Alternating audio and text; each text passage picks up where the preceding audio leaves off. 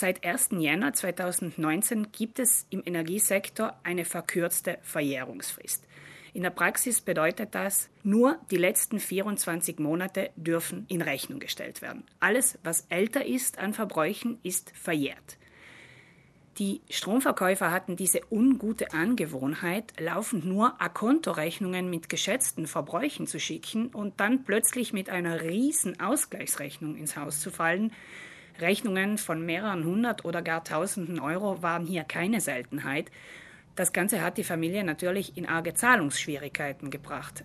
Stapelweise Beschwerden über diese Vorgehensweise landeten auf den Schreibtischen der Verbraucherschutzverbände in ganz Italien, bis sich der Gesetzgeber zum Handeln veranlasst sah. Seit 2019 müssen die Stromverkäufer bei der Verrechnung solcher Beträge darauf hinweisen, dass diese eventuell verjährt sein könnten. Die einzige Ausnahme bilden Verbrauchszahlen, die der Kunde entweder willentlich gar nicht mitgeteilt hat oder wo ihm ein grober Fehler unterlaufen ist bei der Mitteilung. Also diese dürften noch verrechnet werden. Alle anderen, wo es am Stromverkäufer lag, sie zu verrechnen, sind verjährt.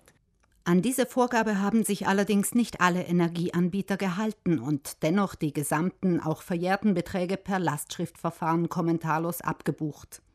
Die Beschwerden darüber haben verschiedene Verbraucherschutzorganisationen zu einer Eingabe an die Marktaufsichtsbehörde veranlasst. Enel, Eni und Sen haben es aber verabsäumt, hier den Nachweis zu erbringen, dass sie den Kunden alle Informationen hierzu zur Verfügung gestellt hatten. Und die Marktaufsichtsbehörde ist mit einer wirklich hohen Strafe ins Feld gezogen. Miteinander zahlen die drei Firmen nun 12,5 Millionen Euro. Das Phänomen der exzessiven Strom- oder Gasrechnungen dürfte damit aber immer noch nicht vom Tisch sein.